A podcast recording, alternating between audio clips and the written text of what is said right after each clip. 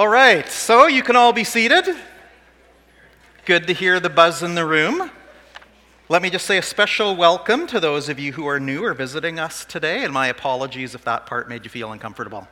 My wife read a book a while ago calling, called The Power of Introverts, and basically said for most introverts, when churches do that kind of thing, they hate it. So I apologize, I'm a bit of an introvert too, but uh, we do want you to know that we, we care about you and are glad that you're all here today. So. Well, as I said earlier, we are in a series in the book of Revelation on chapters 2 and 3, which are about the churches of Revelation. So we are at church number 5 today, and this church is called Sardis. You're going to find it in Revelation chapter 3. And this was the church that was known for its reputation. So we're going to talk about being known for your reputation today. So, when you think of that word, or you think of the idea of someone's reputation, or maybe your own reputation, what comes to mind? Now, uh, i threw up some synonyms, so throw up that next slide there. Oh, wait, anyway, there's Sardis. You have a reputation. Here's the synonyms for, for that word. So, what do you think of when you think of reputation? You know, reputation is one of those things that you could spend a lifetime to earn a good reputation and yet lose it in a moment.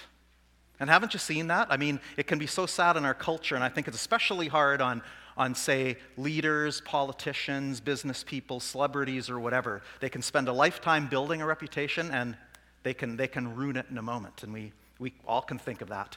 You know, I often feel bad for businesses, and say, especially restaurants to where they can, they can work so hard to build up a good reputation, and it would just take one bad review or gossip getting around about something that can ruin a reputation. And that can be devastating for, for businesses. I'm sure businesses have a, a love hate relationship with social media because you know a great review can be good can be a good way to build your business but a bad review can be devastating so reputation is important and yet sometimes scary so when we think about reputation and we apply it now to the church, what's the reputation of the church?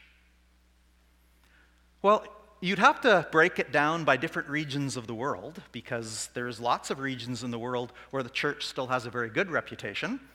I would say, unfortunately, though, being a church in Canada or in North America, often I think our reputation suffers. And whether it's all of the scandals with leadership and abuses that have happened in the church, those are horrible and hard for us to hear, but it tarnishes the reputation of church. And probably the classic thing you hear people say all the time, who, when they think about church, usually two things come up, right? Churches are full of hypocrites, and church people are judgmental. Isn't that a wonderful reputation? Aren't you glad to be a part of the church? Oh, Lord, forgive us and let that not be true. But sadly, it is at times. And again, it can be so hard to earn a reputation, and yet it can just take a second to ruin it. And that's what's so difficult about this. And yet Jesus said to this church, You have a reputation for being alive, but you're dead. So, what's the reputation of Bridgeway? Now, I'm not from Swift Current, I'm from Saskatoon. And I could bore you to tears with lots of stories about the different churches in Saskatoon and what their reputation is. And again, just based on what I know and what I've heard. But I won't do that. But I've been, in my career, I've been a youth pastor, I've been a young adults pastor, and I have served in a couple different churches in Saskatoon. And it's quite hilarious to me how this works, right? So I'm guessing it's the same in Swift, but there's often in Saskatoon kind of like the hot youth group.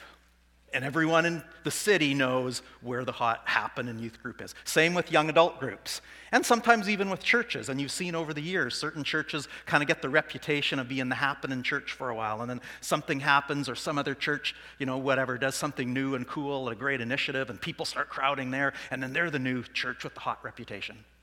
I don't know if that happens here in Swift. I've heard enough from a lot of you that perhaps it's maybe even more true because you're smaller and it's more of a microcosm. But reputation is huge, right? And I've heard people talk about churches around town. I won't say what you've said. but what's the reputation of Bridgeway? Now, a few weeks ago, we had a former pastor here, um, Pastor Peter Nickel, who was your pastor during kind of the heyday of this church.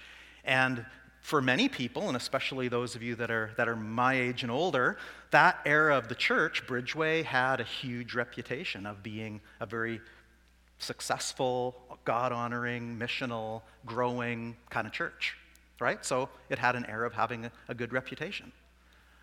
Now, recently, and again, this is me being the ignorant guy from far away, but when I first started hearing about you a couple years ago from people in the conference, Sadly, your reputation was Bridgeway's a hurting church, a struggling church. Now, that's, that's a sad, hard reputation. And yet, what I want to encourage you with today is as I've been able to spend these last months with you and get to know you and get to feel what this church really is and who you people really are, I'm just so excited for us to be done with that old reputation. I wish I could just declare it over. I can't. I don't have the power to do that. But we can collectively, and by the power of the Spirit, as we continue to move forward in forgiveness and reconciliation and new hope. But let's change our identity. Let's change our reputation. Let's live that down and let's be the church of Jesus Christ. Let's be a faithful church, a reaching church, a loving church, an accepting church, the very kind of church you all want to be a part of. Remember, the church isn't me or Darren or our leaders or this building. You're the church. The reputation of Bridgeway really comes down to how all of us treat each other and the people in our community. And so I encourage you let's, let's change our reputation and let's be a healthy church, an on fire church, a missional church, a faithful church, a loving church, an accepting church. That's the best reputation and not to ever be proud of it, but to be confident in who we are and who God has called us to be. So I hope that this line, you have a reputation of being alive, but you're dead, isn't true of us. And so let's hear what Jesus has to say to the church of Sardis and then consider what he may be saying to us today. So you can follow along on the screen, or if you have your, your own Bible or on the phone today, um, this is Revelation chapter 3, and I'll read the first three verses. To the angel of the church in Sardis, write These are the words of him who holds the seven spirits of God and the seven stars. I know your deeds. You have a reputation of being alive, but you are dead. Wake up, strengthen what remains and is about to die, for I have found your deeds unfinished in the sight of my God. Remember, therefore, what you have received and heard. Hold it fast and repent. But if you do not wake up, I will come like a thief, and you will not know at what time I will come to you. Now, this letter starts, like every one of the seven letters, with Jesus introducing himself and declaring to the churches that he is God, that he is the one that sits on the throne. So, even though they're living in the middle of the Roman Empire where emperor is everything, Jesus is the contrast in saying, Caesar is not the King of kings and Lord of lords. I, Jesus, the Lamb of God, am the King of kings and Lord of lords, the one you worship. So, all of that beautiful imagery that we are introduced to in chapter one comes out in his unique introductions. So, when Jesus talks about being the words of him who holds, he's got the whole world in his hands. Anyone old enough to remember that song? And he's, what is he holding? He's holding the seven stars, which we found out in chapter one, the, st- the seven stars are the seven angels, or the seven, seven messengers of the churches. So Jesus is saying, I'm holding the churches in the palm of my hands. And then the sevenfold spirit, or the, or the seven spirits, sometimes it's confusing because it's not really talking about seven spirits, but it's an Old Testament imagery of how the Holy Spirit is described as the sevenfold spirit. And so Jesus is basically saying that he's holding and he's in a sense, in unity with the Holy Spirit of God. And because he's talking to a church that is dead, he wants to introduce himself by the very part of God that brings life, the Spirit of God. And so that, that's coming already out in, in the introduction. So then, the famous line I've been talking about already in verse 1 when he says, You have a reputation, a reputation of being alive, but actually you're dead. Now, I can't speak for sure about the state of the Sardis church and why this was true for them, but we can gain some insight from understanding a bit of the reputation of Sardis, because I think Jesus, on purpose here, is connecting with some things of the city to help them understand the state they're in. So, what was the reputation of Sardis? Now, you see a couple pictures there. Um, the one picture is, is the ruins of a, of, the, of a great temple. And then the other one, you see how Sardis was built on this huge hill or this huge acropolis, and, and it was quite a magnificent city. This city was more inland than the other coastal cities we've been talking about. But Sardis had this reputation. As one, one um, historian said, the wealth of Sardis was legendary. Now, this, this was true because hundreds of years before this letter was written, Sardis became a very wealthy city because they discovered gold in the mountains and the caves around them. And so, this great discovery meant that Sardis became a center for coin minting. In fact, some of the earliest king or coins of the ancient world were minted in Sardis. And also, Sardis became known for its jewelry making. So, there was, there was a lot of wealth, and that was one, one reputation of the city. Also, when I told you how about it being built on a mountaintop, apparently it was 1,500 feet high, the city was built. And so they were also had this reputation of being impregnable. Sardis cannot be conquered. We're on the top of this mountain. We can see our enemies coming for miles around. And so they just felt like they were good and they were safe. So their reputation of being, of being safe and their reputation of being cared for and, and wealthy was a big part of their reputation. Sardis was also known as an entertainment center. Um, the ancient ruins um, show that it had a huge sports arena that sat thousands and a huge theater. And, and they had their main temple to the gods was to the god Artemis, and there were several in, the, in the, that area, but their temple was known as the most beautiful, and so they kind of had that reputation as well.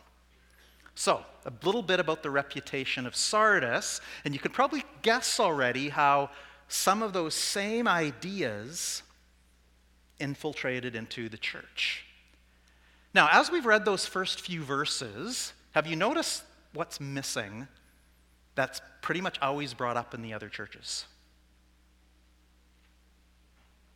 The key thing I'll point out to you that I think is missing is that all the other churches, there was persecution. No persecution here. So, in a city that is well off and safe, a church that's well off, comfortable, and safe, and no persecution, they have a reputation for being alive, but they're dead. Hmm. Sounds kind of North American church esque. Now, what does Jesus say to this church that's living on their reputation of the past. What does he say twice? Oh, you see it already bolded on the screen. He says, Wake up! Wake up! Says it twice for emphasis. Now, as I told you some earlier, I think not everybody knows this yet, but I travel back and forth to Saskatoon every week. So I put a lot of miles on the vehicle. I'm doing a lot of driving and I know a lot of you do too. So I wonder what some of your strategies are for staying awake when you're drowsy at the wheel.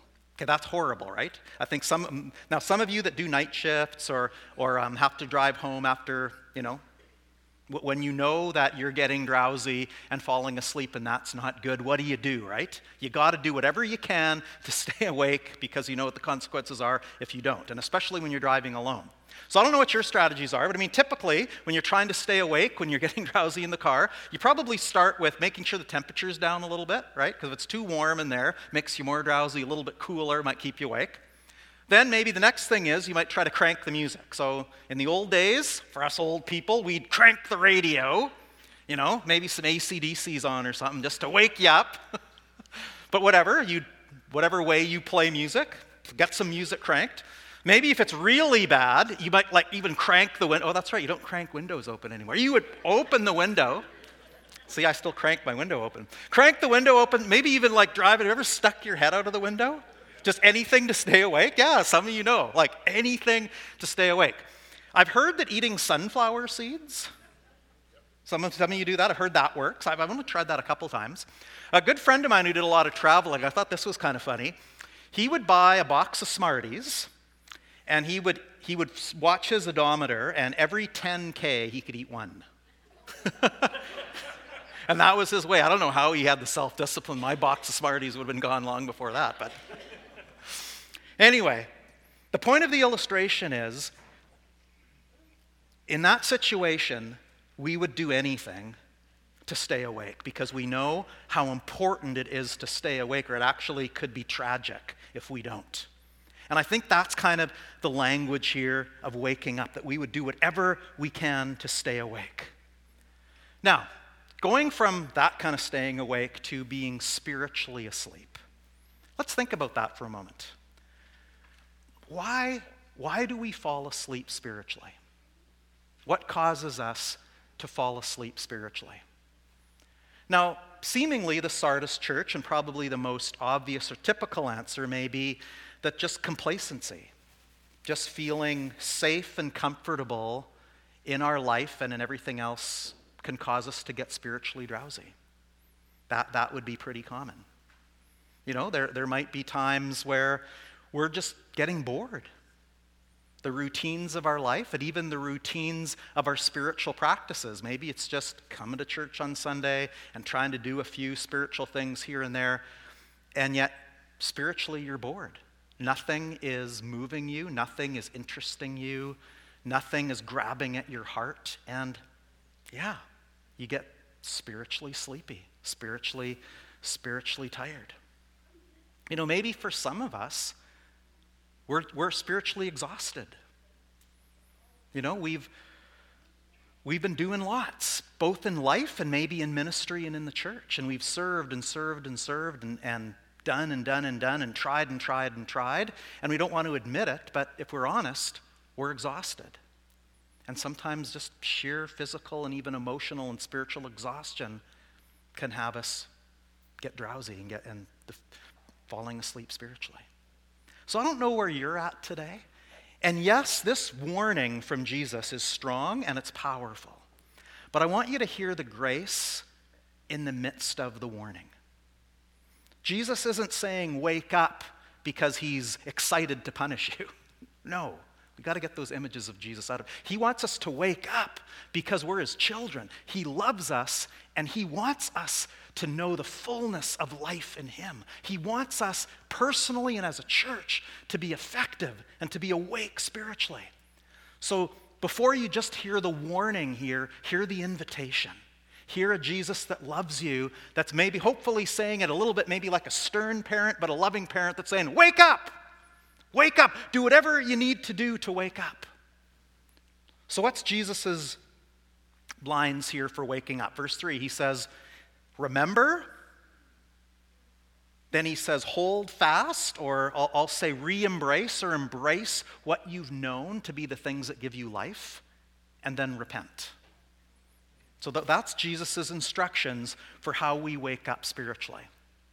So, unpacking that a little bit, if we're, at a, if we're in a place of dryness and dullness, bored, exhausted, knowing that we're about to fall asleep spiritually, Jesus saying, Remember. Remember when you were awake. Remember when the Christian life was actually full of joy. When, remember when there was actually some excitement and some passion and some purpose to your life. And as you remember that, think of what life was like then. What happened to you?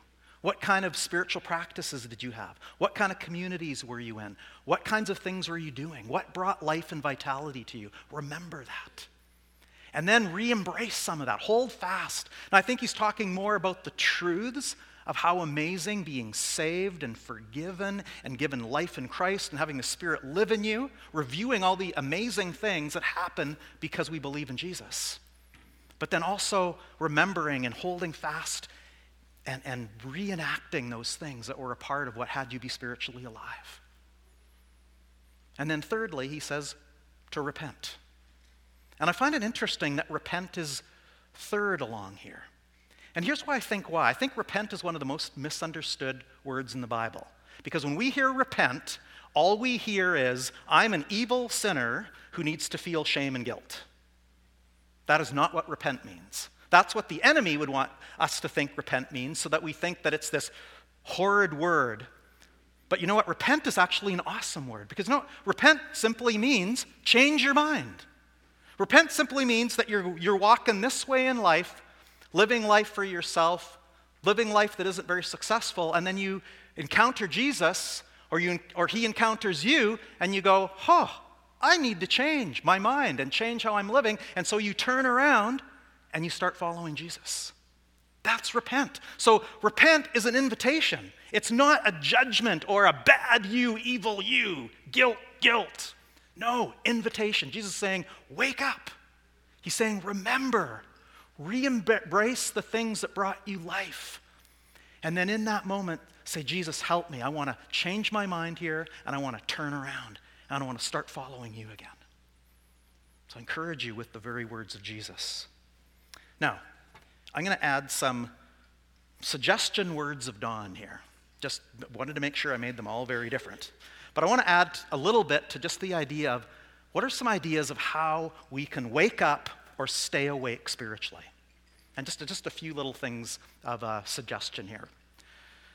First of all, I would say to you, in, your, in the way that you spend time with God, I would just say, change it up.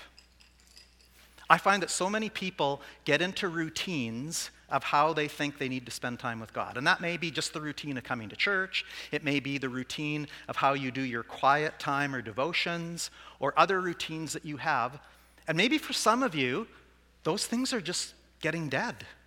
And you would never want to say that out loud because somehow you just would feel really terrible or guilty or think that there's, you know, like, how can you ever admit to someone that you're bored reading your Bible? That would just make you sound so unspiritual. And you'd never say it. But I know for a lot of you, your spiritual routines are feeling dry and dead, and they're not bringing you life. And you know, we know, it's got nothing to do with the Bible. We know the Bible is God's living word, and it's amazing.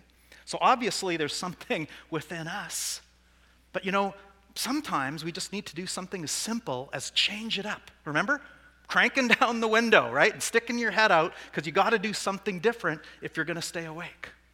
So, I mean, there's so many examples. I know that, you know, for a lot of you, you're not sit and meditate type people. That's really hard for you, and yet often you feel like the only way people in church tell you you can spend time with God is if you sit and meditate. Well, you know, you could do all kinds of different things. I know someone that I, I'm not going to name because I don't want to embarrass them, but you're going to all guess who it is probably anyway. But they come to the church a couple times a week and they do laps of the gym praying. Praying for our church family, and it's beautiful, and I love it. And I'm going, that probably brings life to this person because they're being active while they're praying and spending time with God. Maybe something like that would work for you. You know, maybe it's getting hard to read, but maybe just um, listen to Scripture. There's so many apps that you can do that with now. Just put in the headphones, put on scripture, and go for a walk. Be out in nature. I know the weather isn't going to help with this in the, in the near future, but connecting with nature, hearing God's word that way. I don't know. There could be so many ways. Um, just over a year ago, a good friend of mine gave me a Celtic prayer book. And at first, I thought it was kind of weird. And then I got into it, and it it's been awesome because it, it brought new life to my quiet time. So I'm reading all these ancient Celtic prayers and, and along with my Bible reading, and it's just bringing new life to me because I'm hearing about the way others walk with Jesus in different ways and unique ways to me, and it inspires me. So again, we're all different people, but I just want to encourage you whatever it takes, sticking your head out the window, change it up. Find other ways to spend time with God and to reignite that passion and let it be unique to you and how, how you're wired and what, what you're into. I could give so many other examples, but that's enough for now. So, my, my second suggestion to stay awake spiritually or to wake up, you got to be in community somewhere.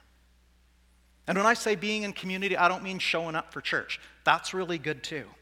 But you know what? We need people in our lives. Can I encourage you? Stop isolating. Okay, we had to isolate for a while, and I think for some of us introverts, we actually liked the pandemic because we had a great excuse to isolate from everyone. But you know what? Can I declare that it's over? The isolating is over. And you know what? If we're going to be awake spiritually, we need community. We need people in our lives. And even if you're like me and you're an introvert and you gain energy for being alone, yeah, still take your alone time. But you know what? We need people. I need people speaking into my life. You know, if I don't have people speaking into my life, guess what I do? I live within my own head.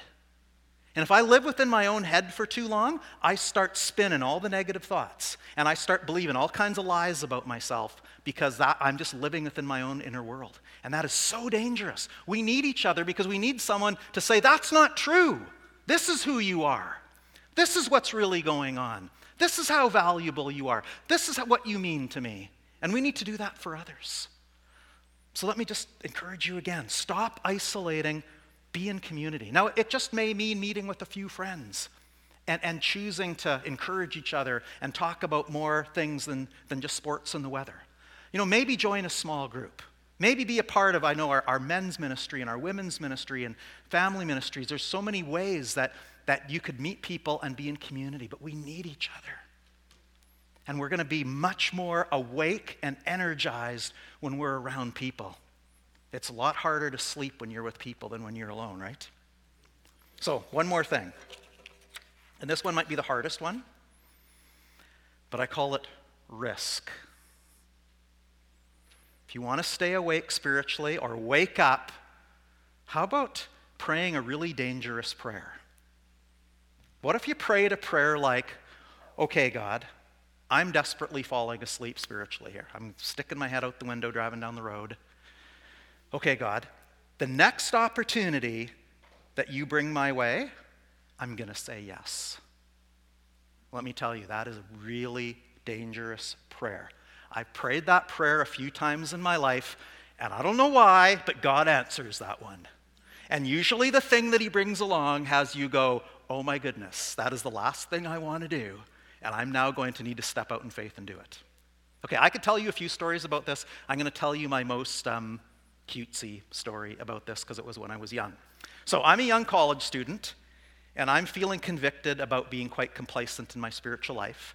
And I forget exactly where, how I was challenged, but I was challenged along these lines to take a risk in my spiritual journey. And I was kind of an insecure young adult. And so I, you know, I was fearful of a lot of things, so I would rather say no than say yes to opportunities. But I prayed that dangerous prayer. I said, okay, Lord, I'm going to pray this prayer, and the next time I'm asked to do something, I'm going to say yes. Well, wouldn't you know it? The very next day, this crazy girl comes bounding up to me and says, I hear you play guitar. Would you help me lead worship at this prayer meeting thing tonight? And everything in me wanted to say no. Even though I thought this girl was kind of cute, I still wanted to say no. Because it was like, I'm a crappy guitar player, and I don't really want to do this because I might look like an idiot or it will be uncomfortable or and yet the Holy Spirit said, hm, You just prayed the prayer, Don. So I said yes. Now, I told you this was my, this was my uh, what did I call it? Schmaltzy story. So anyway, that girl was my wife now, Una. And I basically didn't know her then. But, so anyway, that's just too good of a story to go take a risk and some amazing thing will happen to you. Maybe not. But you know what? The spiritual lesson of the risk is you never know. Because you know what? When we risk, like, it makes us uncomfortable. And guess what? When we're uncomfortable, we're less drowsy. And you know what? For some of us, we're so close to falling asleep spiritually that maybe you need the risk pill and to take that dive and say, okay, God. And you know what? Maybe someone is going to ask you to do something and you're going to want to say no because you're going to give all the excuses. I'm not spiritual enough. I'm not qualified enough. I'm not old enough. And you could probably get the long, long list. And yet, Jesus will call you and use you because guess what? In your weakness, He's strong. He can take a willing heart and He can equip you for anything. And so, can I encourage you? Take a risk. We desperately need leaders in lots of places in this church, so be leery, but pray the prayer. All right. So, again, remember Jesus' words and just take my little uh, additions of suggestions to heart, I pray, as the Spirit leads you. All right. Well, let's. Um, oh no, we got to go to. We got to go to. No, next next part of the verse. All right. No, actually, sorry, you got to go back one for me. Lost my spot here because in verse 3, he says, Remember therefore what you have received and heard, hold fast, repent. But if you do not wake up, okay, here's the warning. If you do not wake up, I will come like a thief, and you will not know what time I will come to you. So Jesus brings up this idea and this warning of that he's going to come like a thief in the night. Now, if that sounds familiar, It's because it is. So, that idea of thief in the night is also said in the Gospels and some of the other letters in Scripture. So, the church by this time may have already understood that imagery of the thief in the night. But what's also interesting about the city of Sardis is they, as a city, understood this concept too. Do you remember the picture? I think that's in the next. Remember the picture of how the city was built on that high hill and they thought they were impregnable? Well, because of that, they were, they, they were very lack about defense. They thought they were fine. And yet, history tells us that there was two key times when the city was taken over in the middle of the night. Because see that great hillside there? That the, the armies would come, and at night they would sneak up, and then one, two, three, pounce on the city. The city was completely unprepared. And so, twice, Sardis was utterly destroyed by their enemies because of their complacency. Also, another tragic thing that happened in the night to, to Sardis was a couple hundred years before this, they had had a major earthquake that came in the night and that devastated the city. So the residents of Sardis understood this idea of unexpected tragedy, the thief in the night kind of idea. And so Jesus' words would have been powerful. If you don't wake up, I'm going to come to you. So this is, this is the warning. This is, this is the hard part of the message. And yet, that's Jesus' heart for his church not to fall asleep, but to wake up and to be the church and the people that he called them to be. The invitation is still there. That's what he wants. He doesn't want to come as a thief in the night. That's the warning, that's the judgment. But what he really wants is for, the, for us to take the invitation and wake up spiritually. All right, well, now, now the last part of the letter verses 4 to 6. Revelation 3 4 to 6 says this Yet you have a few people in Sardis who have not soiled their clothes. They will walk with me, dressed in white, for they are worthy. The one who is victorious will, like them, be dressed in white. I will never blot out the name of that person from the book of life, but will acknowledge that name before my Father and his angels. And whoever has ears, let him hear what the Spirit says to the churches. So here's the promise from Jesus the promise to the overcomer, the promise to the victorious one, the promise to the one that endures, the one that takes the steps and the endurance to stay awake, to wake up. Beautiful promises here. First, he talks about white clothes or a white robe. And there, there's so much imagery with the white robe. First of all, the white, all through Scripture, is always the image of purity. So the idea of the white robe is the idea of forgiveness and purity that, that comes from Jesus. White clothing would also set you apart because most common clothing would have been some kind of colored.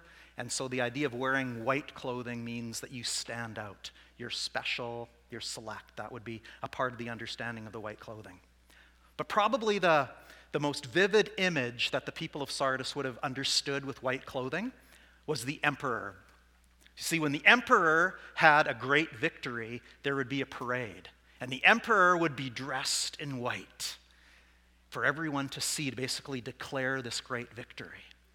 And what Jesus is saying here is that, you know what? If you overcome, if you persevere, if you're victorious, I'm going to put you in white clothing and I'm the true emperor. I'm the king of kings and lord of lords. You're going to join my victory parade, and you're going to wear white clothes with me in victory. That's the promise here. The author of uh, the Message translation, who is Eugene Peterson, understood it this way too, and this is how he wrote verses 4 and 5. He said, You still have a few followers of Jesus in Sardis who haven't ruined themselves wallowing in the muck of the world's ways. They'll walk with me on parade. They've proved their worth. Conquerors will march in the victory parade, their names indelible in the book of life. I'll lead them up and present them by name to my Father and his angels. Isn't that incredible? Can you imagine Jesus introducing you to his Father? I can't imagine that. That's what the scripture says. That's the promise, the white robe. The promise to the overcomer is that Jesus says, I want to introduce you to my Father. Do you remember how Jesus says that if you will profess me before others, I will profess you before my Father? This is him naming that promise again. That's his heart and his desire. Yes, the warning is here. But I think what Jesus wants us to most see is the promise for the victorious. We're being called here to persevere and endure, and then to look forward to this incredible promise. That's our Jesus. So, Jesus' words were remember, embrace, and repent. And I want to give us an opportunity this morning before we close to respond. So if you'd bow your, bow your heads with me. So let me just pray. Um, Lord, Lord Jesus, we just acknowledge you. We worship you. We thank you for this incredible word. And Lord, I pray, Holy Spirit, that you will guide us now as we consider how you are speaking to us. So I ask you, Holy Spirit, that you would just move in power through this room. And I pray, Holy Spirit, that you will work in minds and hearts. I pray that you will take away the dross of Don's words. And Lord, that which comes from your spirit and your word, make that true and real in people's lives today. So just continue to have your heads bowed and your eyes closed. Because I want this to be between you and God. And then I'm going to ask you to do a small risk today. Um, and I would like to pray for you. If you feel that today you're on the verge of falling asleep spiritually, it may be because you're bored, it may be because you're exhausted, it may be just that your heart's grown cold and, and you know it, but you, you know deep down that you're either asleep or close to falling asleep. If that's you today, I'd like to pray for you. So I'm going to ask you just again, with everyone's eyes closed, everyone's heads bowed, just quickly raise your hand and say, Yeah, that's me. Pray for me. Thank you. Thank you. Thank you. Thank you. Thank you.